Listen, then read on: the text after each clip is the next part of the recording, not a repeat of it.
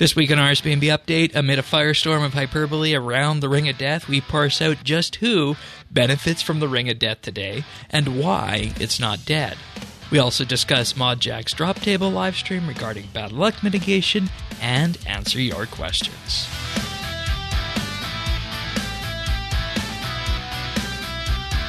This is RSBNB Update, episode 920, recorded Thursday, February 2nd, 2023. The Ring of Fire.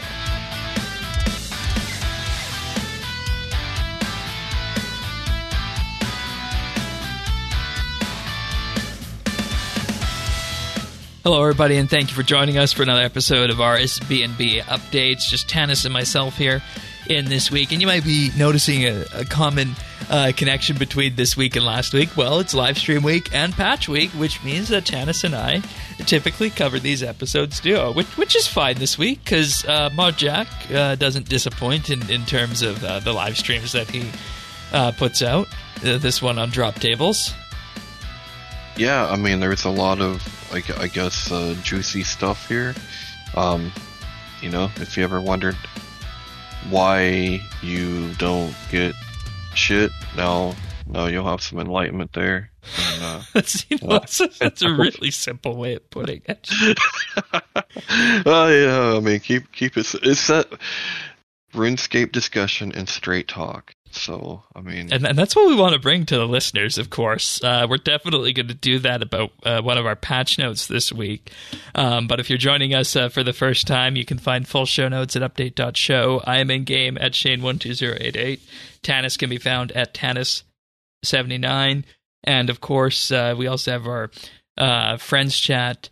Uh, bits bytes and and the discord at rsbnb.com slash discord where you can where you can join us and chat about the update of the week, about the podcast, what, whatever, whatever your, whatever your heart desires. And um, I think what the community, or at least we, the general consensus of what the community thinks they desire this week, is a revamp again of the Ring of Death, and that's our that's our first patch note this week. Because I mean, let's be honest here. We knew this Ring of Death was going to get changed when we saw what it was doing uh, when it was when it was buffed with the first update of the year to the point where, where certain boss mechanics could be skipped and whatnot. We knew that was going to be yeah. changed. I mean, we had we we had that discussion, right? Um, because you, you put yourself in in in the shoes of somebody who is just playing the game for the first time. You're at a boss. You take a big hit, or as it was called back then, and the ring would activate for this, a soft insta kill. You're able to continue your fight. Say you're fighting Araxxi, or you go somewhere on Telos to phase five. It then wipes that damage damage overtime effect that you had. And I, I guess the, the part I'm wondering is, did did people not see that as as you know kind of not working as intended? Did they were they expecting that they'd get to continue eh, to use this buff as it progressed through the game? where do you want me to start? Well, let me just read the note here. First things first, the Ring of Death's cooldown is no longer removed during c- certain boss phase changes, and that's what I was alluding to. The dot is no longer removed on phase changes such as the Araxxi phase change to phase 4, Telos to phase 5, and at points throughout the Vorago fight, amongst others. Where do you want to start? I want to start with how many. See, here's the difference. How many bugs have there been that, or were at least, if they weren't bugs, it was not working as designed or intended? How many of those things have happened that were clearly not right? Many. Were then just incorporated into gameplay because the player base is too touchy about reversing it. You know, at the same, yeah, it's like it, it- that's like getting a, a a Ferrari to show up, you know, in in the driveway when you ordered like a Civic. like, yeah, I mean, this is awesome. Drive the shit, but you don't really think that's your Ferrari, right? I mean, somebody's gonna come looking for it. That, that's a good. That's a good analogy. Yeah. And the, but they don't. Usually they leave the Ferrari in the driveway and they're like, hey, have fun. and that's what would happen sometimes if if certain forces within the community are listened to. And that's what's going to be interesting from this is is this week going to spawn any changes going forward? Because we're going to go through why there might be a push to do that. And that starts with the fact that this effect this ring of death change that was having these phase changes removed this was being used by many high-end PVMers and and you know people at the mid mid tier as well to smash through kills easier where mechanics were designed underscoring the word design to kill in one blow. And if not that kill you kill you pretty quickly and what this did in the eyes of many PVMers is this made the ring a necessary and key part of the inventory for PVMers because it effectively let you skip mechanics. And with that, you have to ask was this the intended design of this ring? And the patch note this week says no, it was not. It wasn't meant to be that way. But but in talking with folks, specifically David, many people saw that this change coming in was a meta shift for how bosses were going to be done to the point where some people actually purchased a ring of death because of this. Yep, and some people sold their wands. Yeah, I, I, I saw that too. I saw that too. Um, people, you know, making sales to to buy the ring of death expecting it was going to go up in price because of this. And well no i'm just saying like you can't you can't listen to the hype about stuff like that's yeah and yeah you remember when oh dragon wars shot up overnight because of some rumor? Like it that's yeah. just yeah and and you know i i do this in i i watch the market like this in runescape. I watch the market like this in star trek online. When something new comes out and it looks a little too good to be true I don't personally invest in it because I don't want to succumb to the reliance of it. But that's a different perspective I have that maybe we didn't hear this week. May, maybe, um, and I and I don't know. I I feel like why I don't I guess I don't understand why it should be um, meta, but you you I guess you kind of yeah, it, it basically let you skip. It basically let you, you know, take huge shots of damage. For example, at Telos or Vorago, right, which is where it matters, uh, where the ring mattered. And then it, one of the phase changes, it would just completely wipe that dot that you had, right? Which I mean, it was oh, supposed to be a three I, to four minute dot, right? And then yeah. you phase change, whoop, it's gone. You're back to normal. Eat a few, eat some food, and you're you're back to full life, and you can carry on. Yeah. So it was a reset button, effectively. That's the way it was um, with that, and why people saw it as a meta shift, which I think was a very bad idea. But I mean, hey, you put the fancy toys out there, people are going to take them. Now, the second oh. change, go ahead. Well, I'm just wondering, like, if the same people that don't want, don't want this to change, if they would be the same people or what the cross section would be uh, are always annoyed and mad about power creep. Huh. That's a good question.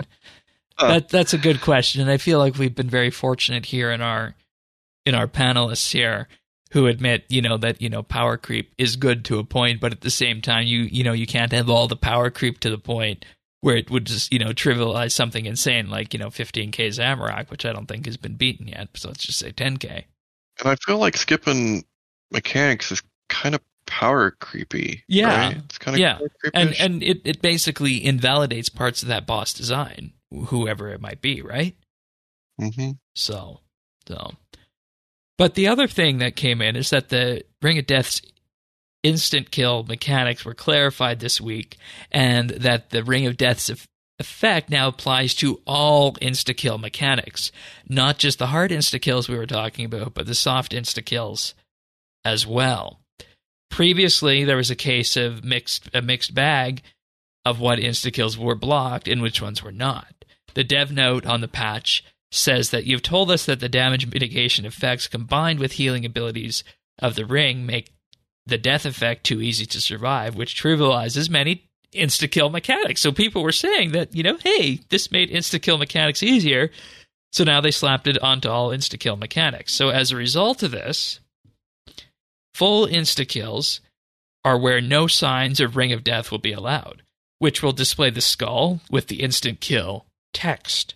And examples of this include Solak Phase 4, Yakamaru at the Sand, and when uh, your CPR doesn't res you in time on the beach, and what's known as the Zuk Pizza phase at the very end of the boss fight, where if you don't deal enough damage and press the button in time, you're insta killed.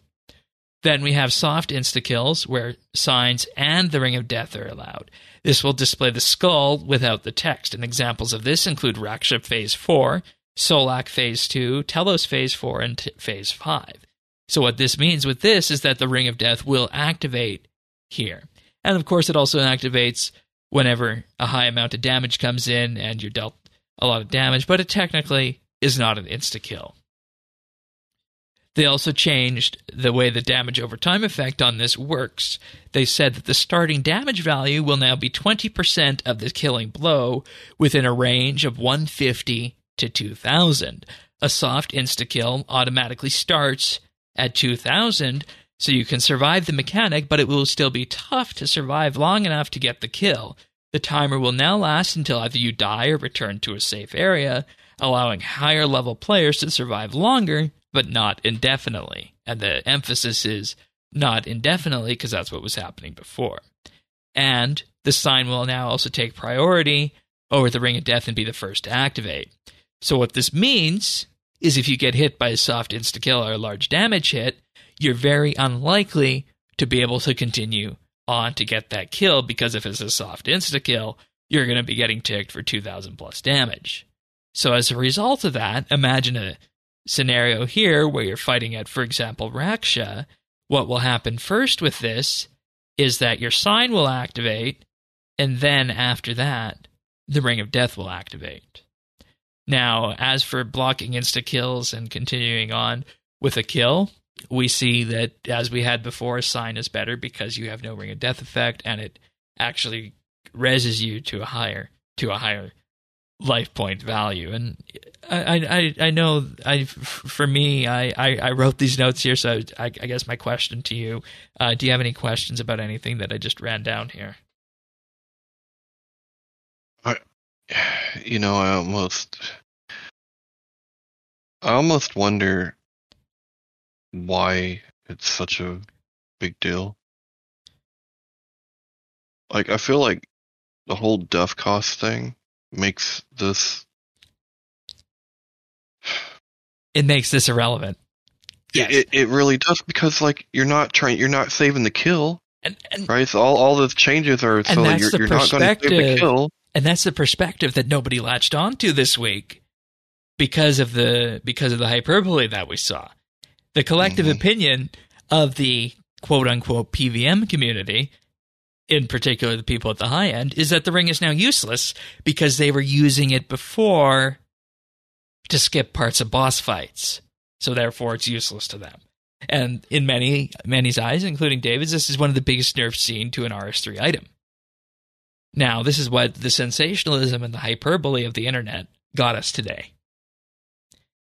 Now, yeah. now we now we go to your point. Where does the Ring of Death actually shine? Because I actually see a use for it. And I think some other people do as well. But of course, as we mentioned, the sensationalism and hyperbole took the cake. So where does the current Ring of Death shine, I think, is is is the next question that we need to ask on this. What do you think? And then I'll tell you my opinion on this is probably, if anything, is just a lot more situational and yeah. I would say mid. Yeah. Looking at kind of mid tier um, things that don't necessarily have insta kill mechanics, but but somewhere, that, how, but somewhere, but somewhere that you're learning a boss, and yeah. and that's a perspective that I think more people need to have when they're looking at these changes. Because what you said is exactly the same perspective that Taxi brought when I brought these Ring of Death changes to him this week. Exactly the same thing you said. I don't know if you I don't know if you read down the notes on this, but that's that's pretty much what worked their way into here. As No, it was just yeah. No, See, I, it kind I, of I felt just- like that, right? Yeah, And and the question shouldn't be it's a nerf, but now it's useless. The question should be how does the Ring of Death compare to where it was a month ago before the death cost changes? Because you were also onto something where the changes to the death costs trivialize what the Ring of Death was actually used for before. And what yeah. See, that's what's hard about the when, like, is it like a hard nerf? I, I- I, guess, but it's only a hard nerf to something that's only been around for a couple weeks, right? and and, Like, and for and for something that's being used in in uh in a small amount of cases compared to where the majority of the population who owns a ring of death is going to use it right. because previously it allowed you to keep your beast of burden it cheapened your death to being a portion of a onyx and it also gave you some minor adrenaline on killing blows which boo-hoo that's not too much um Mhm. in I mean, in terms of the adrenaline, but the re- main reason people used it was to cheapen your your death costs, right? But that's Yeah. that's not a factor anymore. So with those changes, it was clear that the Ring of Death was designed to fit more in towards the learning, as you mentioned, mid tier, low tier PVM environment, the beginner tier. It does the exact Yeah. same thing, but now if you're like you said, if you're running a ring of death and you die to a hit that's, you know, not one of these huge insta insta kills that people were trying to use, if you're, you know, a couple hits away or a few seconds away from killing a boss, you're probably going to be able to get that kill. But if not, you're allowed to see what happened and then you can teleport out, wipe the effect, and come back. That, It yeah, that was the other you- thing. It saves you a trip to death's office. Yeah, that that was the other thing I, I wanted to. I, I was going to say, like, it gives you a chance to see kind of what's coming up. I mean, I, I I I know in the age of YouTube that's weird to say and stuff, but sometimes I feel like, especially on a boss level, you you, you kind of got to be in there doing it. Yeah. Like you can watch a lot of videos, but it's not Yeah. it's not the same as like when you're actually trying to do Yeah. it and you're rattled. Yeah. Exactly. Um, Um, because it evens out that damage, it gives you I don't know, it feels like it, it gives you a chance to see more. So it this to me would be like like day of the day of release. This would be a good day of release item, right? Yeah. Like when a boss comes out, give you an extra chance to kind of see what's coming. As what's long as it's, you know, not a huge insta kill, right? right. Yeah. Um, and you know, if if I ever go back to Raksha, which you know I, I might, if I you know get into the, that level of PVM again, I can see myself opening up with a Ring of Death Yeah, and just to have, because you know that that's one of the bosses that gave me the most trouble due to the due to the rhythmic nature of it. Let's just say. Um, and on the whole, deaths are worth so much less now that there's less of a need to have the Ring of Death as a whole. And what that means, people might not like to hear it, the value of the Ring of Death goes down. The essential function of it at its core didn't get any worse. It just becomes, like you said, like Maxie mentioned, more situational for people learning boss mechanics. And that should have been the true story of the Ring of Death this week. Not that, oh, this ring is now 100% useless or this is the biggest nerf in nerf in RuneScape history, so to speak, I think. Granted, yes, if you were using it, if you were using it in that application for it, then it was a big nerf like that. But at the same time, we go back to where this whole thing started. Does it really make sense that you should be able to skip boss mechanics with an item? I don't think so. yeah, no, uh,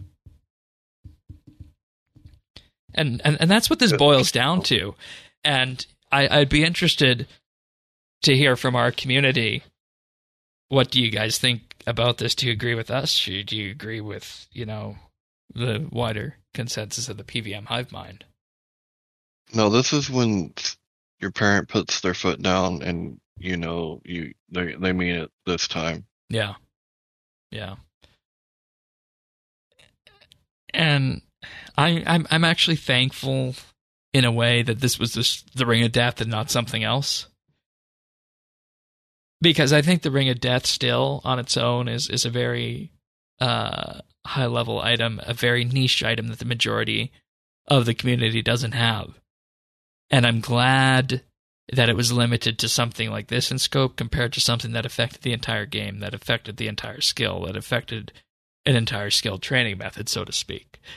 Because when an argument one way or another on matters like this is taken out of context and there's a narrative that forms around it specifically on the side of hyperbole like we saw with this and what the consensus of the community said on this that's dangerous for the game Yeah, yeah, and I can't. and help and, but and I'm going to say this. I'm going to say this. I'm going to say this. This is like this is like this is like modern COVID vaccine denialism. That's what this reminds me of. Mhm. It's a good comparison. So, uh, I mean, Ferraris and COVID vaccines, you take your pick, right? That's right.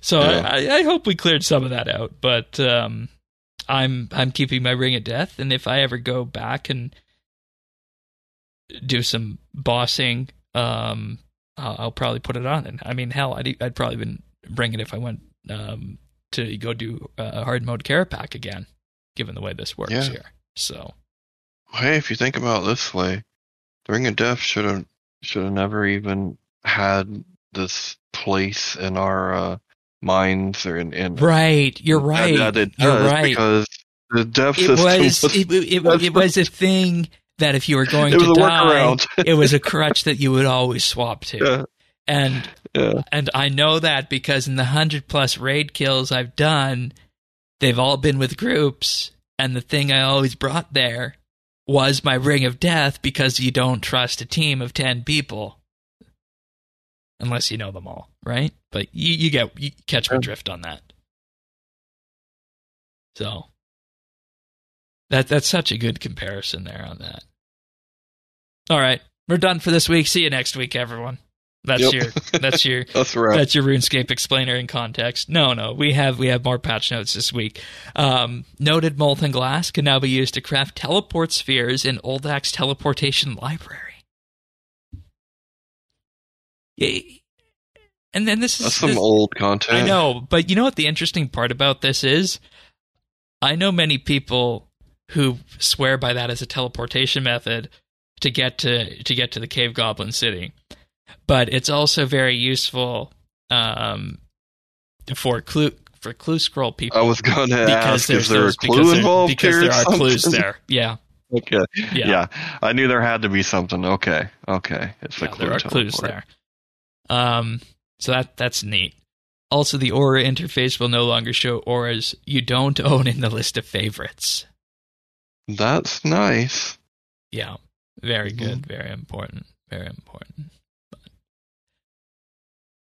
All right.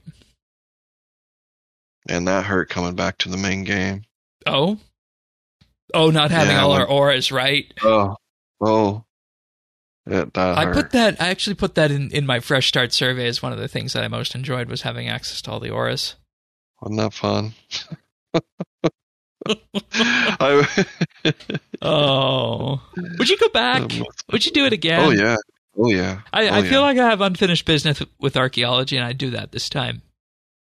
Just do that. Yeah, I and I would probably just now that I got to do that, I would go back and just do one and get and get some smoke. Yeah. Right? Like Yeah. Yeah. different I'd have different goals this time cuz I yeah. did I've decided that that my um, inverted farming cape, 120 farming cape, is going to become my 200 mil cape. nice. I might be, you know, 20k away from 200 mil farming, but um, in any case, uh, patrons, thank you everybody for making what we do here possible. It's the first week of the month, so we got more patrons to thank. So big thank you this week goes out to Alaska, Amos Reed, Anatoly D, Andrew C, Arvids L, Beekeeper Steve, Big Huge Rat, Bryflex, Chunk the Monk, Cycle RS, Drama Free, Duramax, Enrique V, Free Milk, G Hammy, Gila Fleur, Jacob G, Jade Gizmo, Jason S, Jeebus, Jesse W, Jim M, Kesky, Malinoric, Mohan V, Nate the Great, Nick G, OTR Gamer, Pernasius, Ricky A, Rippeth, RS Nerdherd, Samuel FL, Scott DS, Shirt Pants, Stubby, Tanner JW, The Naked Captain, The Dabbing Goat, Tim, Tim A, Tom V, Zant, and Zazakon. Thank you everybody for your support. It truly means the world to us, and if you're wondering what all this is about, you can check us out on Patreon at patreon.com slash RSBNB. There, for as little as a dollar a month, you gain access to an entire back catalog of coming 54 plus monthly bits. These are our bonus shows. We just concluded the poll for the next one, and that's going to be about drops, and in particular, what if drops in RuneScape from PVM were not rare? That's going to be an interesting topic because Mod Jack also talked about that this week. But in addition to that, you get a uh, mention in our show notes and uh, the thanks for uh, helping to fund the cost for hosting and production of RSBNB Update.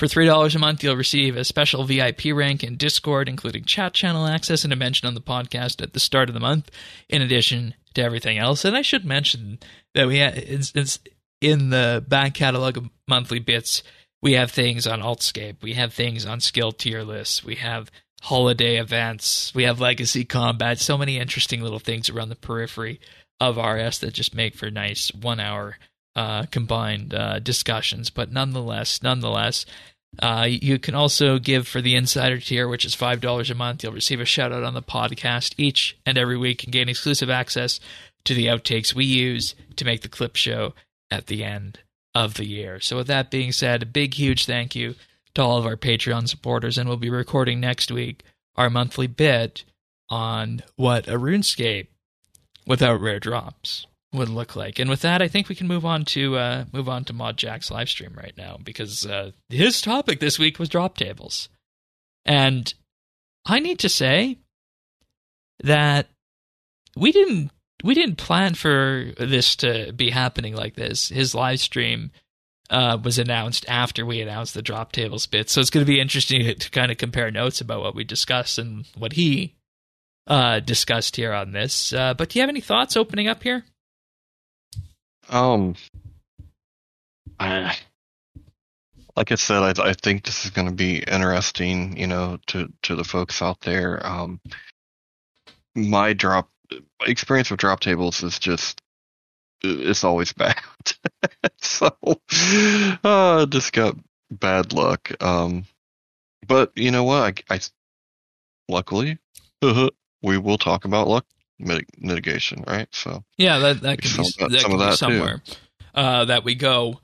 Um, but he he wanted to make it clear that he was going to be talking a lot about the the random rare drops and not the common drops that you get.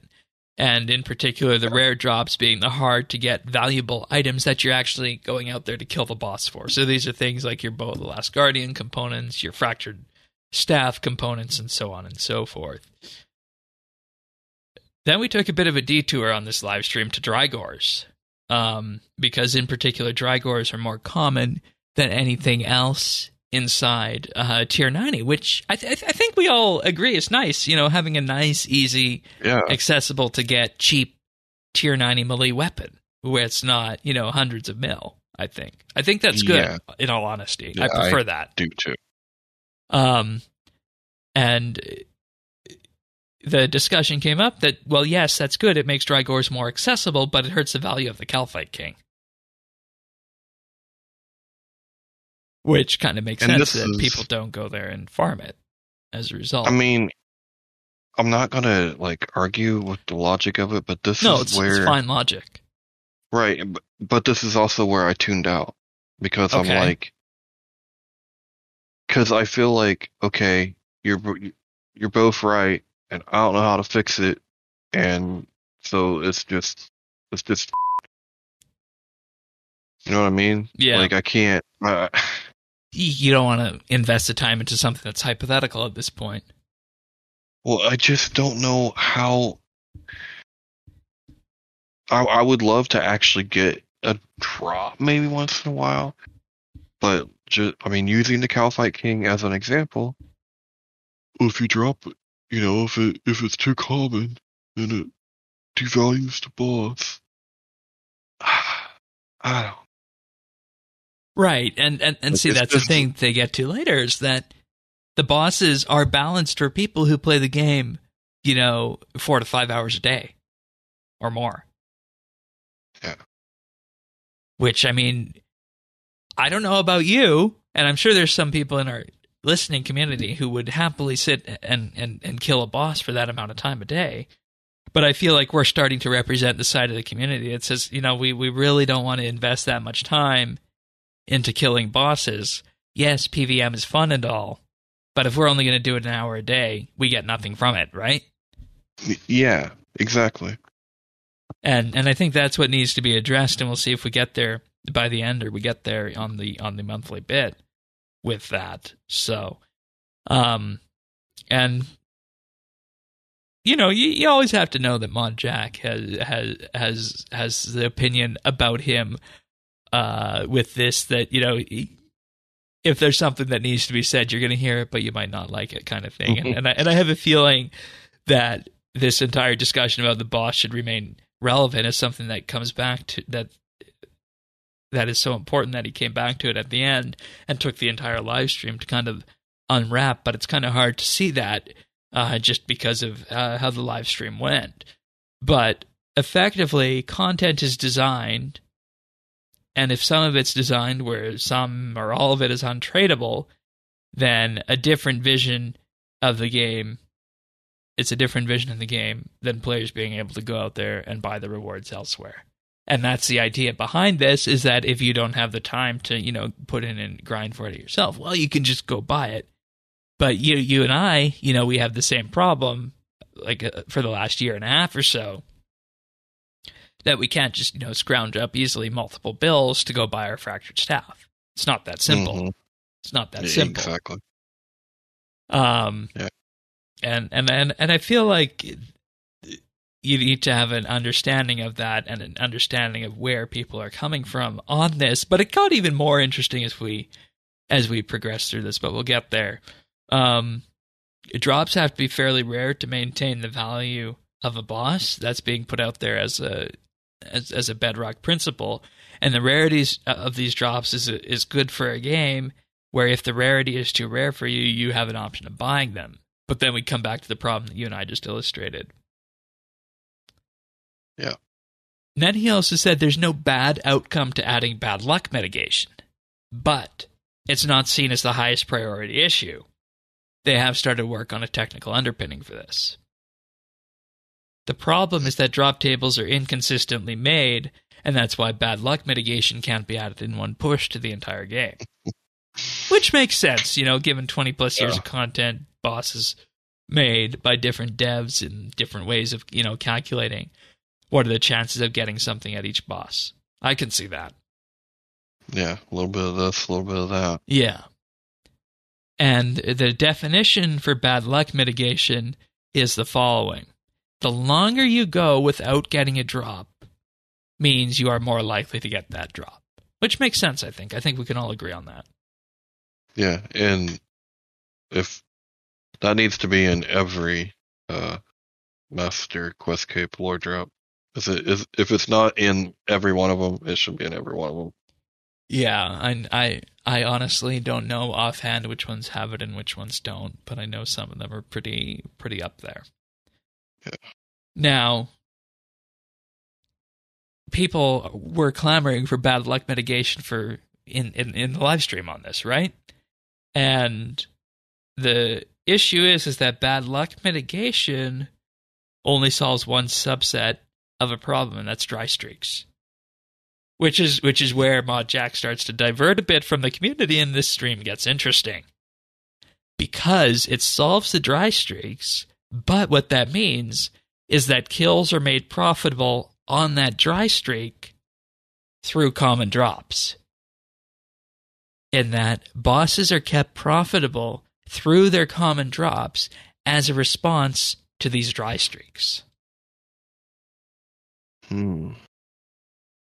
Now you're starting to see where where the problem with the economy comes in in terms of in terms of just you know buffing everything by a factor of ten. Now, he said also there are pieces of content that were designed to be very accessible, like archaeology, where it was designed to be a satisfying experience from 1 to 120, in that it didn't really feel too grindy along the way, right? Because Mhm. of because of the way it was designed. But he said there are other other there are other well that was weird. There are other pieces of content that are an inaccessible challenge and he highlighted in particular the point of Iron Man. And this was a, this was an interesting diversion here because what it means is that the specific problem that was painted here was that people are upset or bothered by dry streaks and want bad luck mitigation because they're facing a specific problem of piecing collection logs together, with that being a long and random process. And with this, this entire idea feels contradictory to Jack as a result of the distinction between something being accessible and something being an inaccessible challenge. The drop logs were meant to be a challenge. And in his Yeah. view, that's the problem with PVM drops right now. And why people want bad luck mitigation is it's to get their collection logs complete. I mean, if that's what he says, then I, I, I guess I'll believe it. That seems weird to me. I, I don't really feel like I trust No, people when they say. well, I, I- I, I think mean- they want money. I mean, Yeah, of course. And you want money. and I mean, let, let, let's be 100% honest here. Do the players think that that's why they are upset with going dry on these bosses? Or are they just, you know, going for the items? I and, mean, and that's not something you can just ask anybody because they're going to, they, they, there's too many biases involved here from, you know, the, the prestige around the achievement, the, the money, like you mentioned, and so on and so forth. So it's hard to get a straight answer on that. Yeah. Um, now, he says that if the specific problem is bad luck mitigation that's needed to complete the drop log, then that is a problem for a very small subset of players who want something that's inaccessible, who want it to be, and those same people also want it to be exclusive and inaccessible, which is the contradiction. mm-hmm. So, on the other hand, what I'm getting from this is that the way to argue for a change to bad luck mitigation or the way drops work is to not make it about the logs, but make it about the time factor for people like myself, like yourself, like Sirion, Yeah. who only play, you know, an hour or so a day. Because the and the problem with the time thing is, see, this is where we run into this other freaking monster conundrum. Like, like it's like a classic horror movie. You go one direction, there's Freddy. You run the other way, there's Jason. Because now, now we're talking about the, the economy and why I can't just work up a you know a couple bill to buy it. Well, I, I mean, if that if that's the way they want it to be, let's put money making methods in for for skilling and less intensive combat. You know, make Yeah. Slayer make Slayer make multiple mils per hour, right?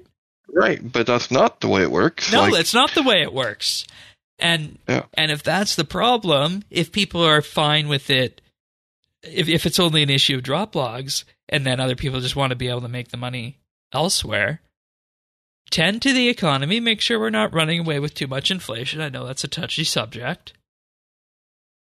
Well, if you want want to make money with combat, that you can you know kind of lean into, but not necessarily have it be PVM, and people like the commons.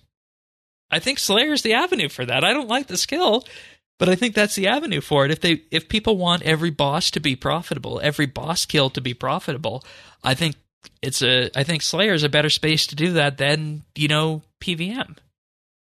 Yeah, no, move move the commons more towards Slayer. I mean, you'd be very Well, happy right with now- that, right? Well, I would because right now the whole BS that we always heard was risk reward boss. Right now, with the Death rework, and I am I'm a fan, right? Like I'm I'm a fan of bringing that cost down, but you are not risking anything, so it is hard for you to make that for for that argument to win me over for why that should be so much more profitable than anything on the skilling level. Yeah. You're not risking it, it that way anymore. Now the only thing you're risking is your time. Bingo. Okay, so let's And- put and- a value on then- on that. And you have to ask is it right for an MMO to ask people to risk and gamble their time away? Without having some kind of guarantee that after X kills, after X threshold, you should either get it or it should become more common.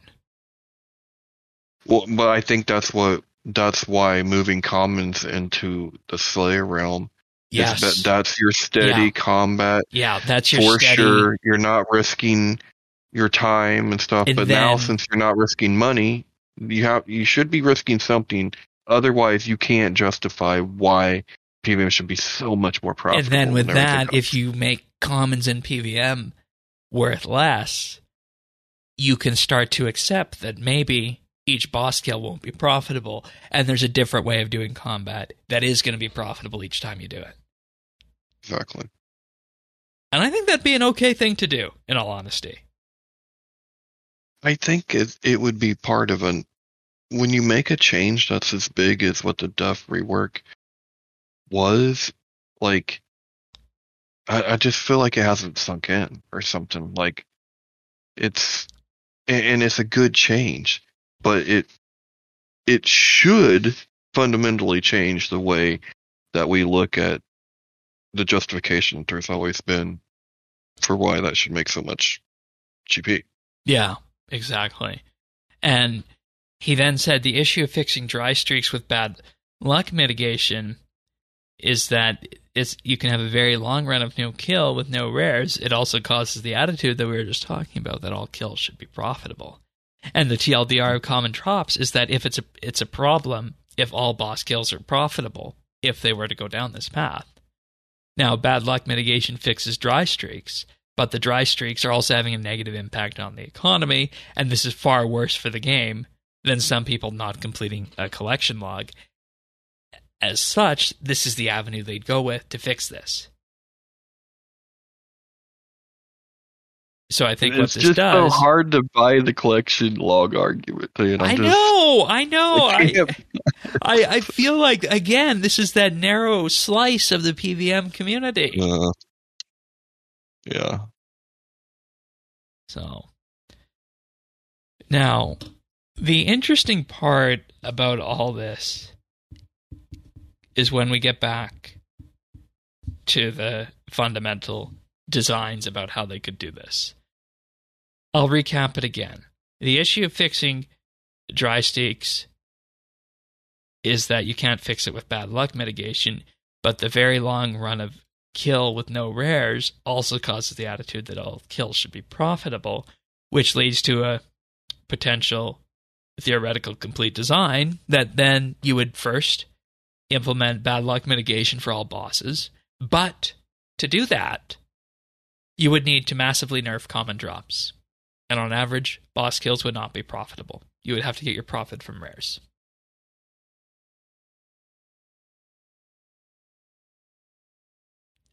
And the question is would the community accept that?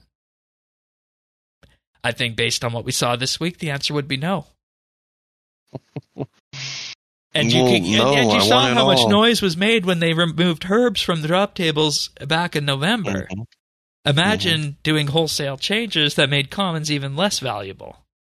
Yeah, which is why I don't I don't believe the drop log exclu- excuse. If if that is the case, then this would be a perfectly fine solution. But I bet you it wouldn't be.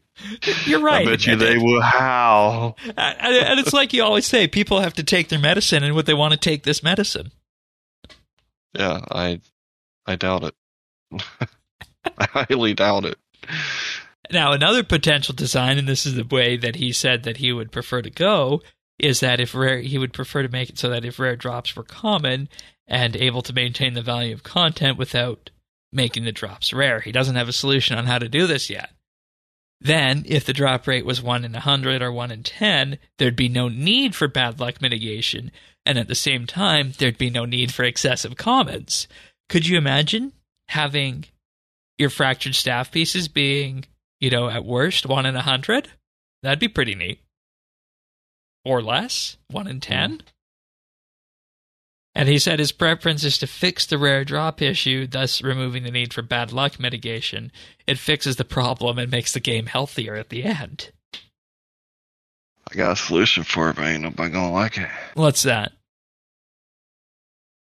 You just make it untradeable and cut it up into pieces. Lots and lots of pieces. And then you get pieces for each kill you do. Yep. And then you get it over time. The trade-off you you get to have you can make it yourself. You get it. You you you have you just sell it. you have just described I think at the on the periphery one of the drop methods in ESO.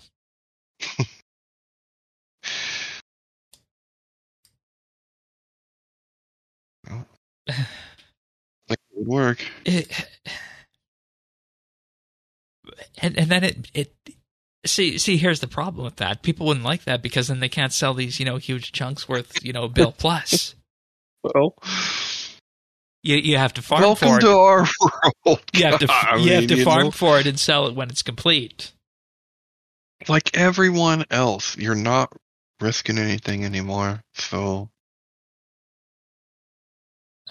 cool.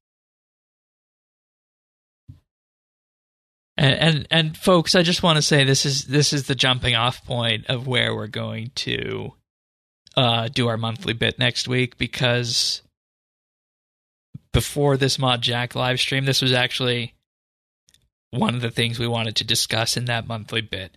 What if we made RuneScape drops hugely common to the point that they were at the thresholds that Mod Jack described here? And and my eyebrow actually perked up here with this because I was like, oh, we're actually we're actually planning on discussing that next week on the monthly bit.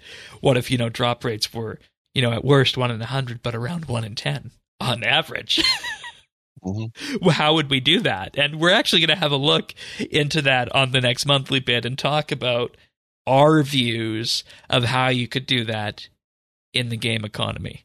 So stay tuned for that if you're a Patreon subscriber. If you're not, end of next week that'll be available for for a buck a month. So um, I'm looking forward to discussing this one, and, and like I mentioned, we had planned to do this, it, way before Mod Jack mentioned he was doing a live stream on this, so it just kind of worked uh, time wise, and that's kind of also why we uh, delayed until next week to do it because we heard last week that this was going to be the live stream this week, so we wanted to hear what he had to say um, on the matter here. So then we took a detour to mining and smithing, Tanis, your favorites Mhm. in particular with masterwork armor, and that it was pitched as a way for people who didn't want to grind to be able to get the armor, and that they could just you know go go buy masterwork off the off the exchange, right? And for people wanting the grind to be able to create the armor, but it didn't actually work out because many players actually found it to be a satisfying grind, myself included on that. And I don't think that's why it didn't work out. I think it didn't work out because people don't use melee. If they are using melee, they use masterwork. Yeah, yeah. So And and, and to be, and mean? to be Like, fair, and to be fair, melee didn't become a viable endgame PVM combat style until you know, I want to say, I want to say 2021, but really this year with investments and other changes that came in with it. So Mhm. um, that was um, being the shackle around the ankle, so to speak, of melee at the time. Um, obviously, yeah, now it's a it's a viable strategy. It's the it's the king of Switchscape at the very end. But you know, even with Masterwork, I'll say that I always recommended Masterwork to people who wanted Slayer armor, right? Because it did, Mhm. doesn't degrade on Slayer task.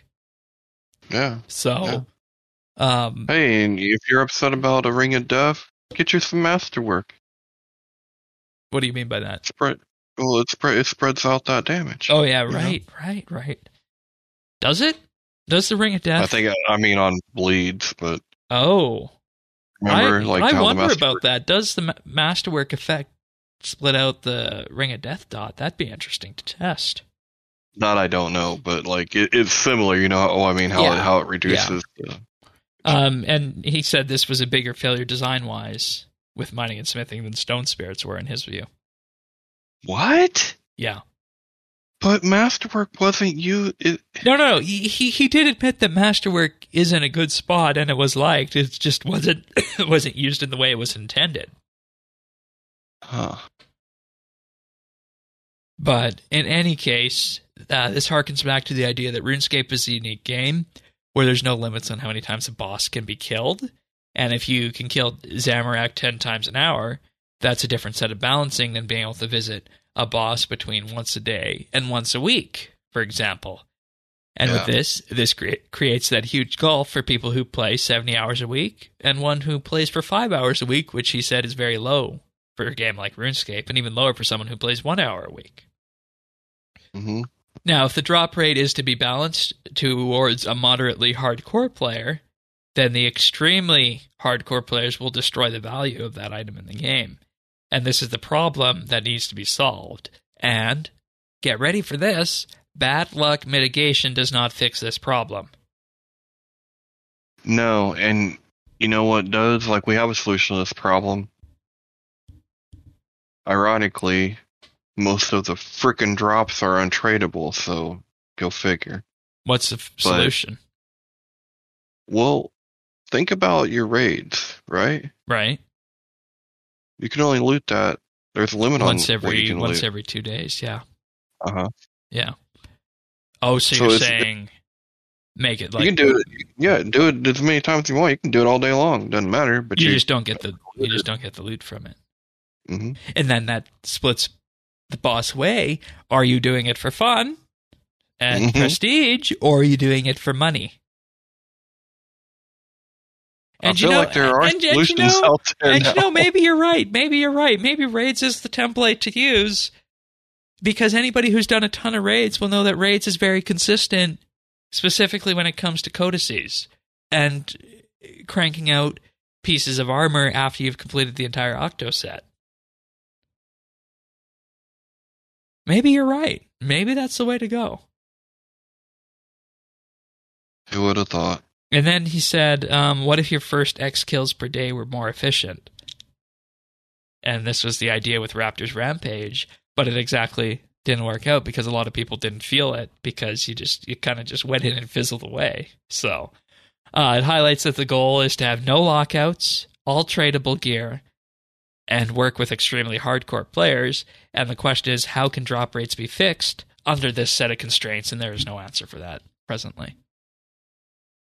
See, I feel like this is okay. And you ever see, had any see, work that's the thing, and that's the thing. I'll I just want to tell you this: all your fixes focused around a potential lockout and making Yeah. them untradeable in terms of splitting them into little pieces. But go ahead.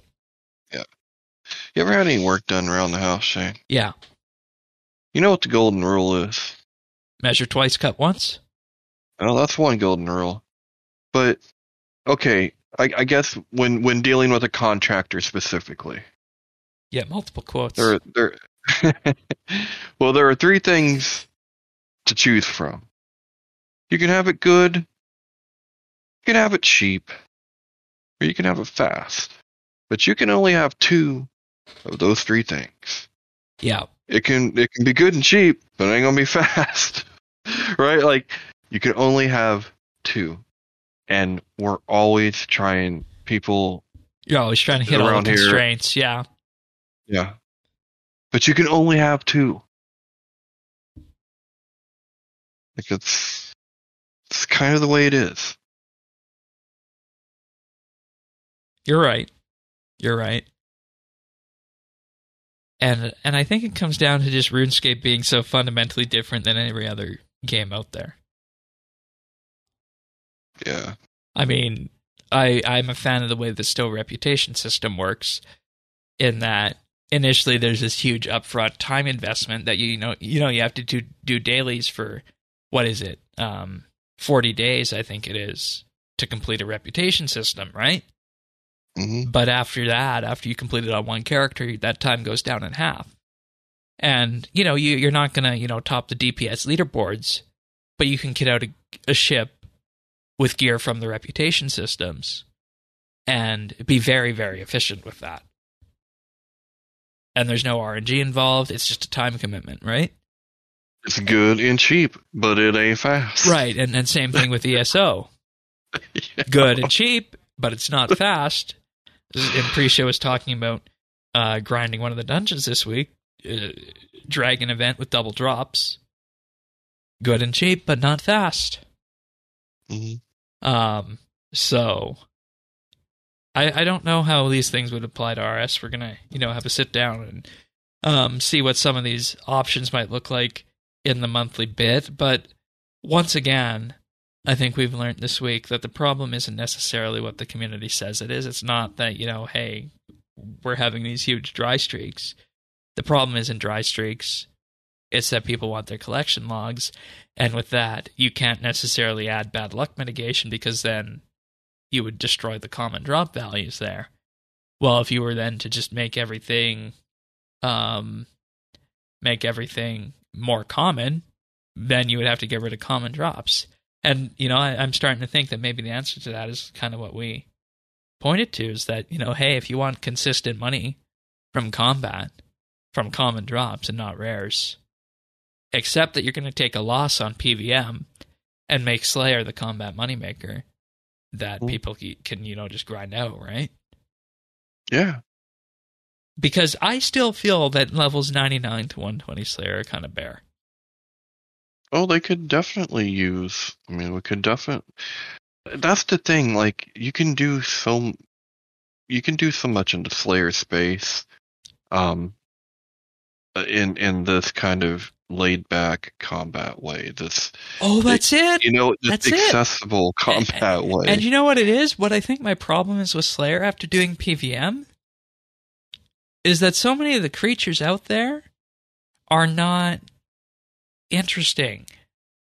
And you know, I'm kind of in the camp as you, where I've I found found creatures like the, the the abyssal creatures from this year with you know one or two mechanics to them, almost the pseudo bosses to be the Slayer the Slayer creatures I prefer, right? Mhm. But I think the problem that I ran into is that it doesn't provide that same level of a dopamine hit that getting drops from from PVM monsters does.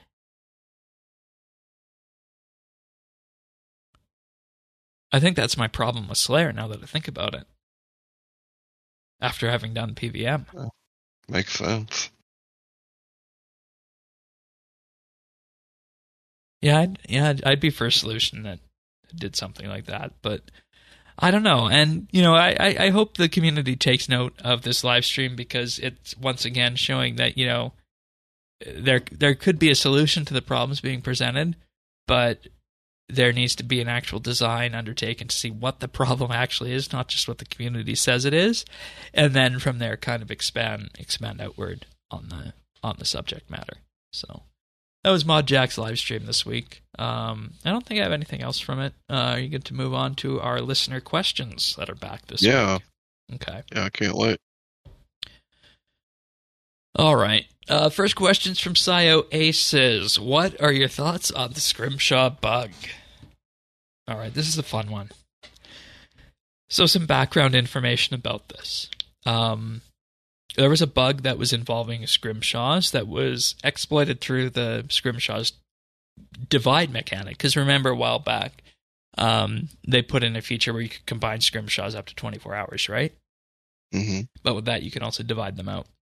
So, put simply, a scrimshaw can be combined and then divided into hour long scrimshaws. But your character, and this is the bug, would have then maintained the value storing that you were on a 24 hour scrimshaw. So, you could equip the hour long scrimshaw and it would come off as a 24 hour scrimshaw. And with this, this led to massive amounts of scrimshaws being converted to GP by way of clan wars. Now, the bug was fixed and later publicized to tens of thousands of views on YouTube about a week and a bit later. Um, the bug was apparently first found around Christmas and was exploited around the 20th or so of January. I need to be 100% clear with this that I think that anybody, anybody showing off a bug before it's patched or after it's patched is doing a disservice to the community. I think the best course of action, rather than publicizing these things, is to just have them reported and have them patched away. And that, and I wish this would be the case. I wish that everybody in the community um, would not would not publicize them, you know, tens of thousands of views on YouTube because that just creates so many looky looky loos, you know, who are who are going to go out there and say, "Oh, maybe I can, you know, find the next bug and and be a part of it." That's point number 1. I don't think publicizing these things is good. Two, I sure as heck hope the people who exploited this got banned, permanent banned, not just you know 14 day vacation with no wealth removal as we uh, have seen before happen in many cases. Yeah. I, I'm. You need to. I mean, I feel like you need to throw the book at them. When Oh, it yeah. comes to the video, this case was it, it was actually after it was It was patched, after right? it was patched. So after it was passed. to patched. me, that's and not. to me, it doesn't bother me as bad. much, but I still don't like yeah. it. I still don't like it. Um, I mean, I I get it, and I've always drawn that line on you know before or after it was fixed. So for me, I, I'm fine with the video because it was afterwards, but um, that yeah, permanent bans. I mean, what what else can you? What else can you say? And and it seems like it should be pretty easy to figure out, right? Like you had to be at Clan Wars to to to do this. Yeah, Um, and and to be fair, that that is how I make make money from raids with extra pieces of armor. Is that I'll just you know take the armor to to raids and have myself killed with it, and it's free money. So it's a common thing to do, but there were masses, masses of people doing this. Um, trillions of GP apparently. So that's a that's that's a big it's a big concern, and I, I guess the question that follows from this, I wonder, and you know, we'll never know the answer to this because of game integrity. I wonder if Jagex has a system to monitor how many items are coming into game about of this. You know, like there just shouldn't be a huge uptick in the number of scrimshaws coming in, right? Right. I mean, can we get some civil asset forfeiture? I mean, if we don't, we're going to end up paying another goddamn tax because someone exploited a bug in Clan Wars, right? Yeah, well, and, and and that's what I say. I mean, I hope all the GP and whatnot has been removed on this. Yeah. I mean, you got to have, and if you don't, then we got bigger problems. But once again, game integrity, we really can't get an answer on that. So, I, I mean, I, I just have to think that that it's oh yeah, I mean, I mean, like, I like I hope that's that. happening, but we have no evidence to say whether or not it does. So that's mainly what the point I'm leaning on. Um, with that, and I mean, when it comes to the actual bug itself, I don't think we can blame Jagex on this, just because it's such a such a weird edge case. So I'm not going to blame them on this one, but um, it wouldn't be it wouldn't be RuneScape without one of these things happening every so often. I'll say Yeah, so. that's true. Uh, next up, uh, from Sunset Fish, are there any RuneScape YouTubers that you watch or you used to watch? I'm a big fan of Skychi Way, or uh, I was a big fan of Skychi uh, way, way back in the day. Should we tell them the truth about podcasters and YouTubers? Or, or I, I don't know if you watch any. Um, some. Which ones? Well, I really only watch for Quest, and um, so I watch like I'm sick of it. Uh, Little Dog Dog, okay. it- both both of them for Quest guides. That's it. Fair enough. Fair enough. Um, and you know, I'm in I'm in a I'm in a similar boat here, in that you know, as as a content creator, uh, one thing I don't I don't do is I don't I don't watch other content just because I'm creating the content and it's it's something that I'm only watching if I'm to analyze it and it, it's kind of, I guess, the same way in some cases where you know if if you're doing something or you're involved in something, you might not necessarily do that for entertainment as well. Um, one of the one of the video I will say one, and you know, just to answer the question, not dawdle around the issue. Uh, one of the uh, one of the video series I did used to watch back in the day before uh, it stopped was the was the Modly patch notes each week, and uh, when he was when he was doing those on on his own. Um, but in general, I don't watch uh, RuneScape YouTubers or other content creators mainly because we create so much of it that I just uh, I, I, just you know tend to keep to I'll say first party sources I'll say on on RuneScape stuff and, and and I also feel it prevents me from becoming biased as well. Yeah. Which I That's which I feel is very important for us. So yeah. Yeah, when we when we come into something, you can bet like uh, it's, it's it's our initial reactions, good or bad. Yeah, and, and I mean, like as an example, this week I did I did sample a bit of what was going on on Reddit. I did sample some of the videos on here just to kind of get a feel of where the community was at on the Ring of Death issue. But I don't normally uh, go down those channels myself or uh, through other sources. Yeah. Next one's from Bryflex. What are your opinions on group content? He says, For me personally, I like things scaling down to solo content because I'm not much of a group player. But for the health of the game, is that worth it for people like himself? Oh boy. I feel like group content is weird in RuneScape. I really do. Mm-hmm. Um, Mainly because back in the day, at first, the grouping system was absolute garbage. First. But secondly, I feel like the best groups are the ones that you form out of discords that you know, not ones, you know, that are match made, right? Like, for example, oh, yeah. if I'm going to go to raids, it's going to be with Raid FC rather than just, you know, using the raids matchmaking mechanic because that's a recipe for disaster. Oh, um, yeah and I think Jagex has learned from this too, in terms of you know having huge group content initially, raids being ten person, uh, Nex AOD being at least seven. The first uh, three elite dungeons were uh, one to three players. Uh, initially, two to three required, but now they can be soloed. And then we, I, I, think, saw the ultimate in terms of scalability this summer with Zamorak being, you know, either you can do it solo or you can do it uh, with five people. I, th- I think that's I think that's the right sweet spot. I feel like, and and this is perhaps my other MMO showing that if we were to do group content,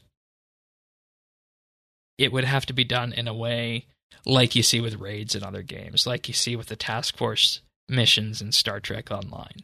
It would have to be done with an existing queue system where you know you don't necessarily need to gather people up from a Discord. You can just say, "Hey, I want to go, you know, to Elite Dungeon 1.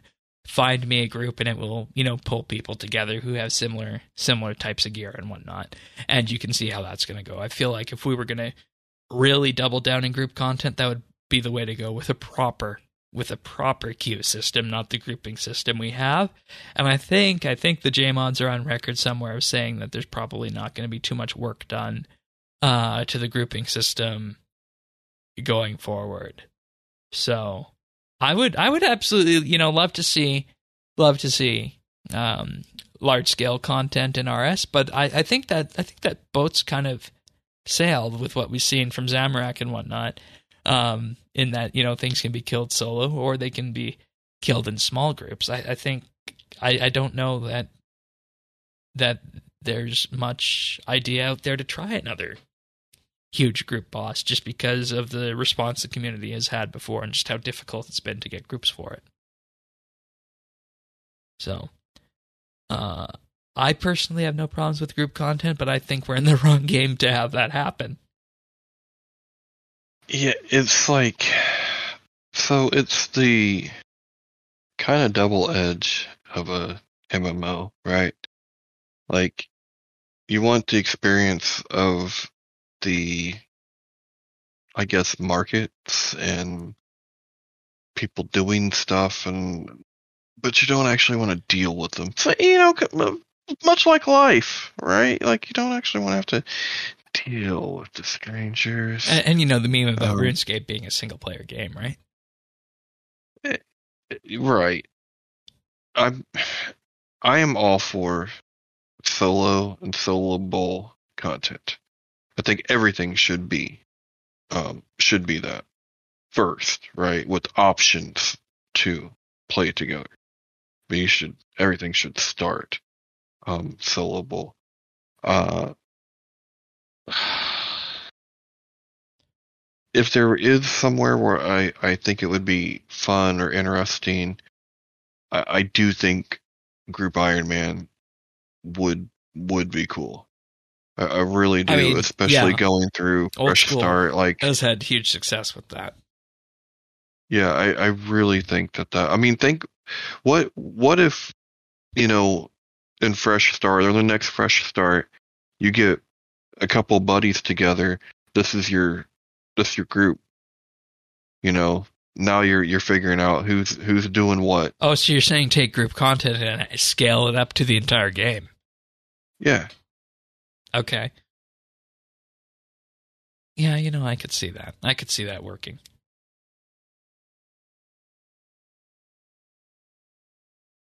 And it's just a question again: Is there going to be the, the infrastructure to do that? Right? Because last I heard, it was the the group bank that was yeah i mean i yeah I, I don't know you know i don't i don't know if we'll ever have that but to me that solves a couple issues one um, if you're doing something like that you're probably doing it through people you know on discord yeah. or this or that right it's, yeah. it's a small group it's group you know um, it's people that are going to be with you you know they're they're they're more ride or die than grabbing going into a queue like that. I, I don't think RuneScape works well. Yeah, and and to be uh, fair, the, the the value that has fostered for me and my other MMOs at this point being Stowe and ESO is that my DPS characters are set up in such a way that they're able to carry if need be. Right. And and that's just kind of the the idea I've I've undertaken because I think we can all agree there's nothing worse than having a group content fail if somebody's not pulling their weight. Hate to say that, but that's the way it is. It, which is just why it it just sucks. it just sucks all around. It sucks to be that person. It it sucks to be everyone else. Like it. Yeah. You, I'm I'm with, I'm with the listener here. Oh, yeah, and and I mean with that, it really raises a question about the identity of RuneScape.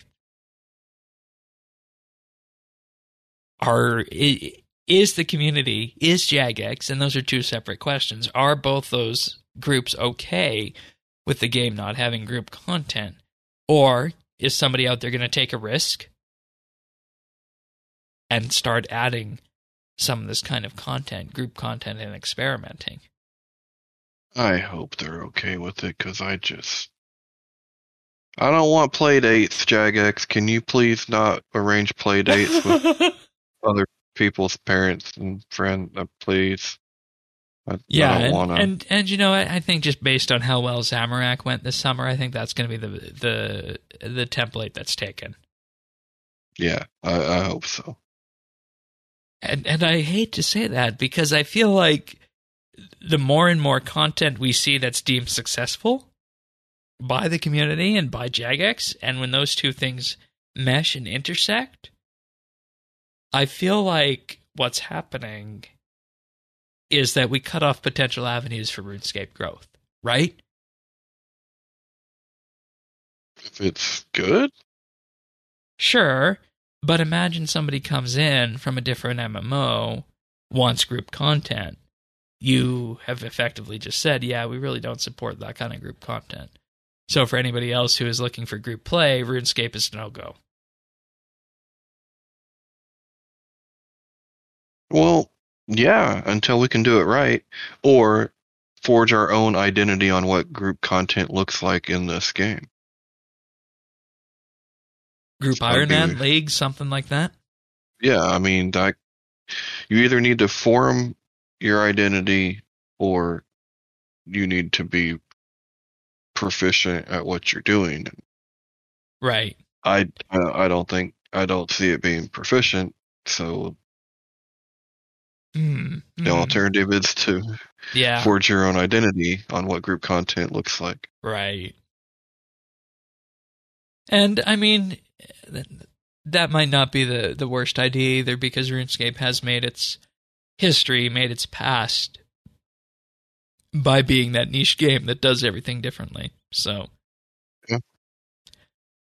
I think we'll we'll leave that one there and let that one fester for a bit, and we'll see if we get any kind of group content at all this year uh, on the PVM side. And uh, the next question is also about PVM uh, from Cecil. What's the opinion of PVM on the mobile client?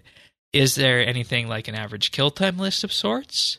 Um, is it too hard for people, or is mobile only for the purpose of, or is mobile only for the purpose of AFKing activities while you watch Netflix or something else? Cecil says, for for one, um, they have very strong a very strong opinion that RS Mobile can do so much more, and there's even the content to back it up. But why people still shy away from mobile is an interesting topic that would be interesting to discuss one day.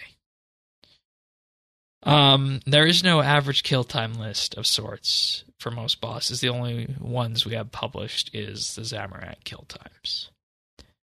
Um, you're more of a mobile RuneScape player than I am, so how do you feel about combat and PVM on it?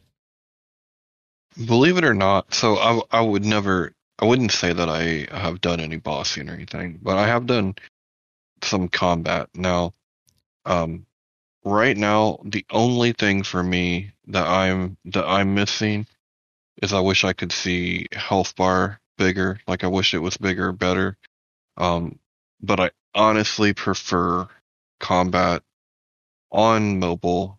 Um I can it's a lot easier for me to move around. Um, I'm using either Revolution plus plus or I think at the beginning of Fresh Start I was I was Legacy, but um, with the Re- with the Revo I, I don't know it's it's just it's a lot easier for me to move and to avoid. Um, way way easier than it is on the on the desktop. So, um, yeah, I, I don't mind combat on on uh, mobile, but like I said, never done PVM, just done a a lot Slayer. And that was interesting to me when you said that, and that it kind of clicked. And that's that you have the Revolution action bar on mobile, so that one's always going to be cycling through, right? hmm But you also have easy access in the form of what's almost like a game controller for the thumb buttons to access five different abilities in addition to the ones that are being continually revoked by the client.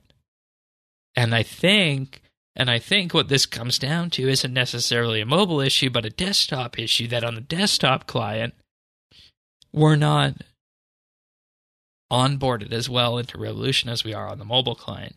And you said it right here. You you haven't done much on the PVM side, but we have seen you know um, various kills done at bosses to, uh, and not just at the lowest enrage levels, but at high enrage as well. So it definitely it definitely can be done.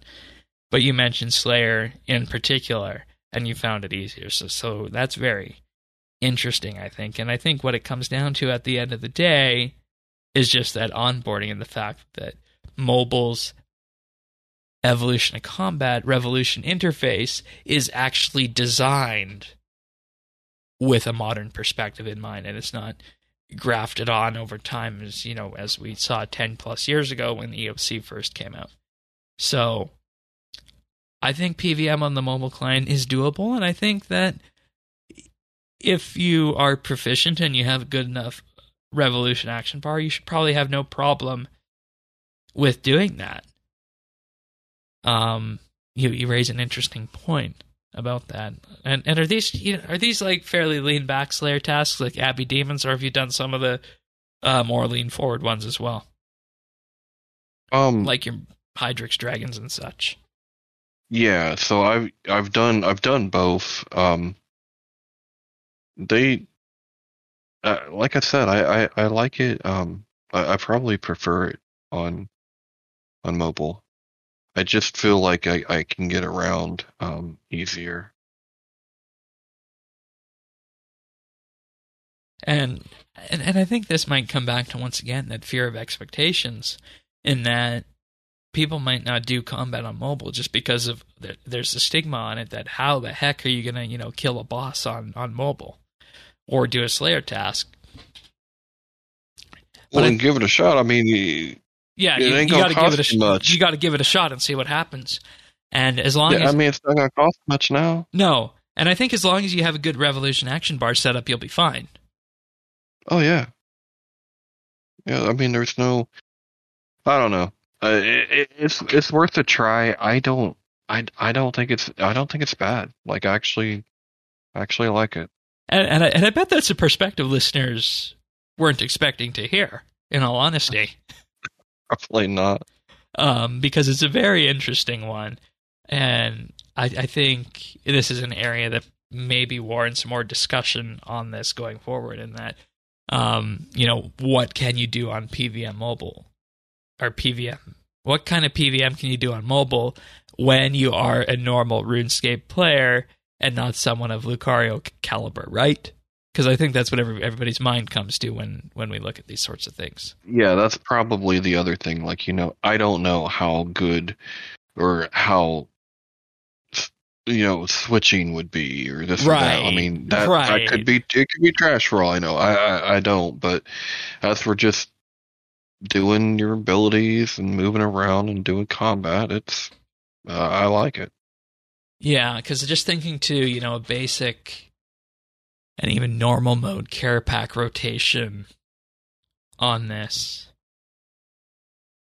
you need freedom, you need devotion, you need a surge, you need um, prayer swap, you need food, you need Sara brew, and with that you need to be able to brew eat sometimes in in time and and you know it can be a it can be a sailfish or and a brew or it can be you know a brew and um a jellyfish but the you, you get the idea of what i'm going for Mhm. on this is that you need to be able to do that um combo eat as well as uh swap prayers and everything like that so you got me interested now i might actually have a look at this Yeah, well, and, Given and where we're at. the way that the way that you plan it plan it out to be with what you put on the little thumb things that pop up. yeah that's Like going to I'm be telling you, enti- it makes it easier. I know, and, and I'd imagine that's going to come down entirely to you on there, like personal Yeah. preference, right? I, I would think so. I mean, it. I, I like it because, like, when you're talking about like you know eating like that, you, you'd have one on each side and just pa pa. You know, just Yeah, like a quick. I don't know. I like I said, I'm I'm a, I'm a fan. Yeah, and, and and you know this this goes to a wider discussion too of making PVM more accessible. I think, right? Yeah, Imagine if you were to make RuneScape PVM accessible enough that you'd be able to play it on an Xbox controller. that yeah, that would be freaking cool. Yeah, yeah. And of course, we're not. You know, I'm not saying this to suggest that we have you know um, non-grid based movements and we go to something like a traditional MMO model. I'm not. I'm not trying to say that to advocate for that. All I'm trying to say is that on an Xbox controller, you're limited to a much smaller set of buttons than you are even on on a gaming mouse. Yeah, And you know, I have. I think I have eight or nine buttons bound on my mouse for, for RuneScape PVM, so you can see where that kind of lands on this, right?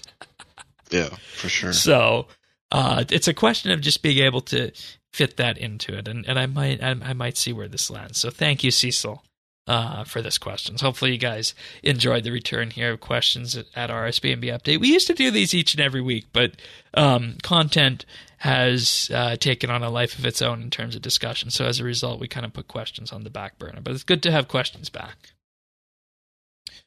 We're going to talk about what we've been up to right now, and you reminded me right before the show began that um, our January event just ended, and that's the Frank Free Death event, or Frank's Free Chest, rather. Mm-hmm. Mm-hmm. And how'd this go for And- you? Well, you know, they say you get what you pay for. so re- remind me of the three, the three, the three pillars of home improvement again. It can be free and cheap, free or cheap. Free or no, cheap, fast, or good. Okay, so this was cheap and good, or cheap and fast. Yeah, It wasn't. it, it was not. No, it was not. It was not good. Um, I didn't get nothing. You want to talk about some bad luck mitigation? give, give to me on something like this, because what yeah, was your chest worth? uh, it was six point five, but I think that was mostly in charms. Okay, mine was six point three. Yeah. Um, I saw some three mil chests in Clan Quest. Yeah. I got uh, 50 red charms, 15 um, wicked teleports, a life refresh, 50 regalia seeds, 25 toadflax seeds, um, mahogany planks, 250 of them, a thousand pure essence, a green uncharted isle map, 300 impious ashes, 500 raw beef, um, catalytic uh, rune things, uh, and 25 dragon bones.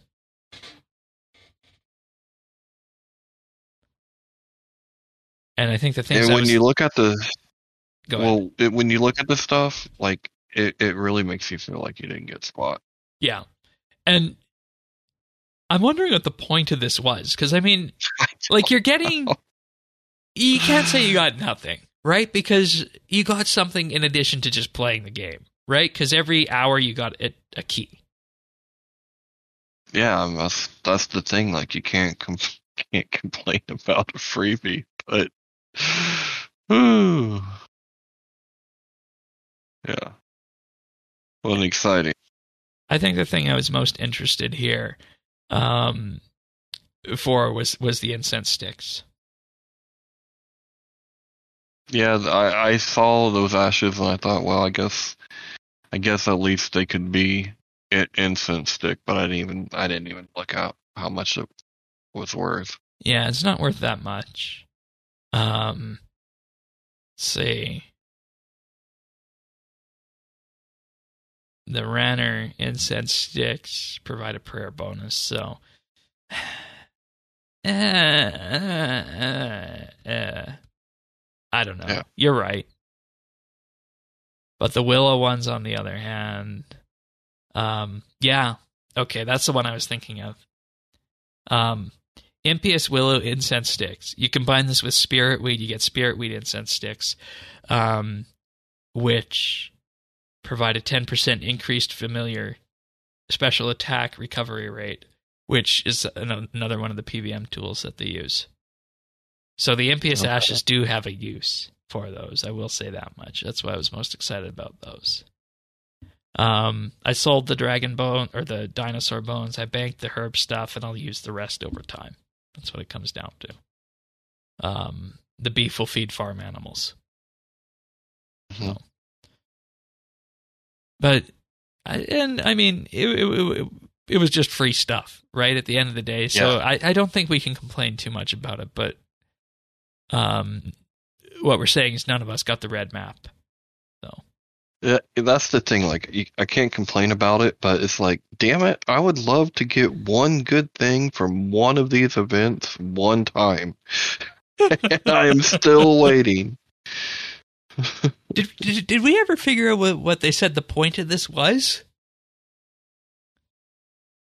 No. No. Okay. That's interesting.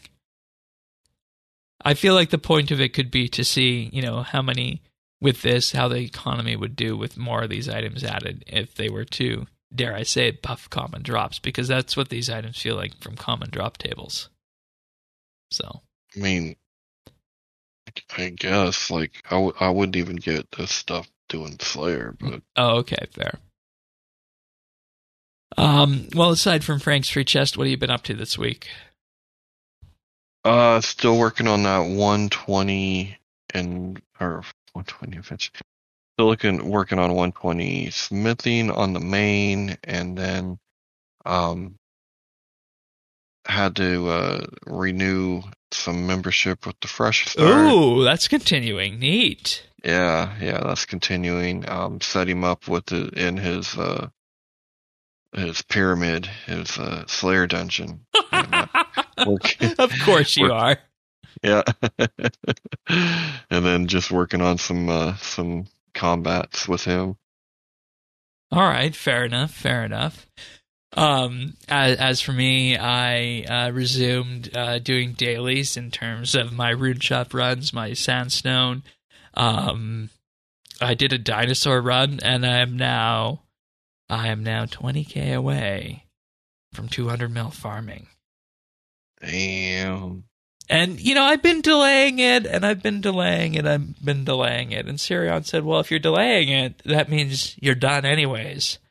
Whereas if you get 200 mil, you can continue activate the XP tracker and still have fun with it. So why are you waiting?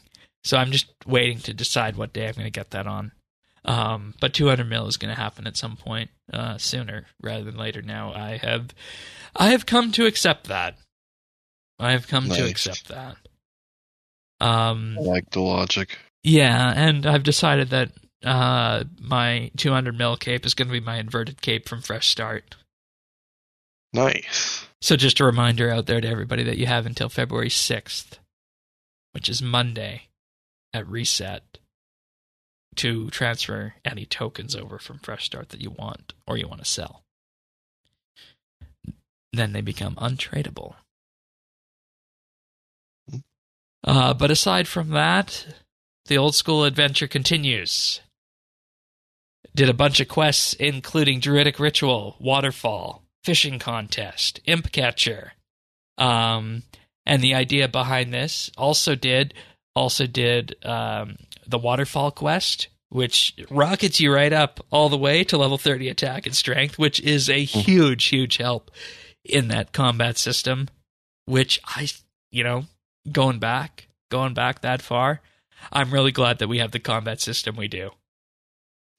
And I bet. and I'm saying, you know, sure, EOC, but also legacy mode. I'll take legacy mode over what we have, over what we have at old school. I do prefer the the modern combat system and user interface. I do have to say that those have been the biggest teething pains this week. That it took me about five minutes to remember on old school about how to auto cast a magic spell Oh yeah, yeah. I guess because would that's in the attack menu, and you can't just do it from the uh, from the spell menu. So yeah. Um, but the plan, uh, continuing on that, is to uh, eventually level magic up because that unlocks teleports. There's no there's no lodestones over there, Hmm. and then after that, start with farming, of course, too. Mhm. Of So course. and with that, you know, doing quests along the way.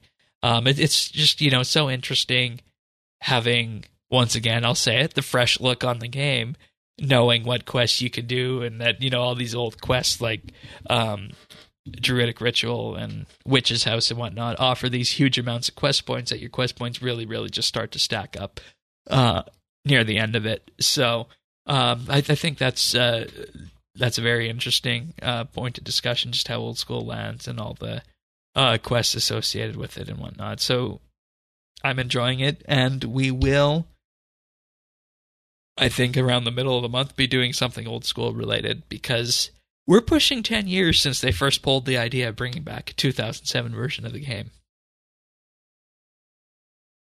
Crazy. Yeah. Yeah. Yeah. It's half as old as RuneScape.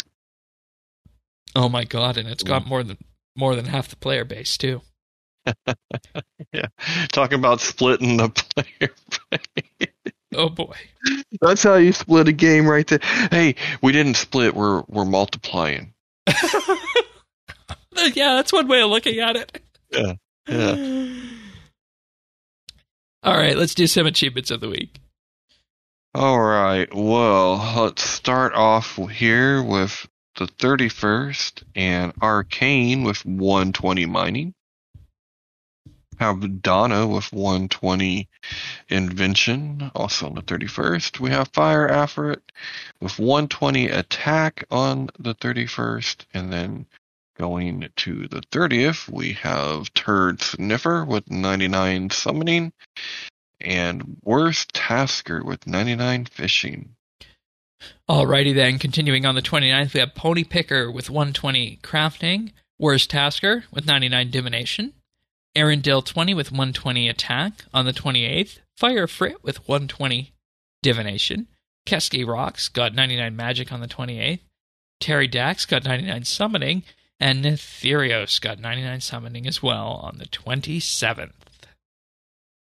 All right, and with that, we head on into pick of the week, and my pick of the week this week is a YouTube video. You guys might remember Adam Savage back from the Mythbusters era, um, in that he went through his uh, uh, show at the time, and now he's off doing his own things with that. And one of the videos that's on his channel, Adam Savage's Tested, is a close look up at the original USS Enterprise filming model, which is now held at the Smithsonian in the United States. I don't know if if a lot of people knew that that that was there, but it is. It is. Um, they acquired it, and you know, back in the day when they first got it, it had lots of damage on it, and it went through a massive restoration project too. And they want this because it's such a uh, piece of history and pop culture to be something that's displayed. It's also, of course, the show has inspired so many people to go into the sciences, into space, and fly into space on space shuttles and to the space station and whatnot, that they feel it's an integral part. And as such, they want to keep it there and they want to uh, preserve it in such a way. And this is a bit of a behind the scenes close look up at that original filming model. And one thing you'll take away from this is that when you look at this, there's actually um, it's not just you know a, a, matte gray as you would have expected. You would have seen it on the black and white TV and later subsequent non HD variants, but you can actually see different uh, different uh, palette colors. There's some greens, there's some yellows, there's some blues that actually show up on it, and this thing is incredibly detailed for the 1960s. And this is a close look at it in terms of the preservation efforts that they did and undertook with it. So um, you'll find this linked in the show notes at update.show. It's about a 30, 35 minute video. And it, it's just a really interesting look behind the scenes at the nature of how they go at preserving something like this. And no, and no, they could not touch it. so uh, I would anybody who finds that kind of thing interesting, definitely go and uh, have a look at it. Um, it it, it was a fun watch. So update.show to to find a link to that. But um I, I always like working these in and maybe we maybe we kinda need to go on a roll as we work up to the next season of Picard, do another Star Trek next week. we uh we could. We could. It's right around the corner. Yeah. But uh that's my pick of the week. So hopefully you guys enjoy that. But I believe that's it for this episode of Update. I don't think we have anything else uh, that we need to talk about. I'll just say that if you want the podcast uh, delivered automatically to you, you can subscribe. Uh, we're on a whole myriad of podcast listeners out there. We're on Apple Podcasts, Google, Pocket Cast, Spotify, um, Amazon, and more. Just visit update.show slash subscribe. We're also on YouTube at youtube.com slash rsbnb. That's where we post the video version of the shows and our nibbles. And if you like the content there, if you like the show, uh, do give us a like and subscribe. It greatly helps the channel out. But with that, I don't think there's anything else. So we'll see you guys next week for another episode of RSBNB Update. See you then. Take care, everyone. See ya.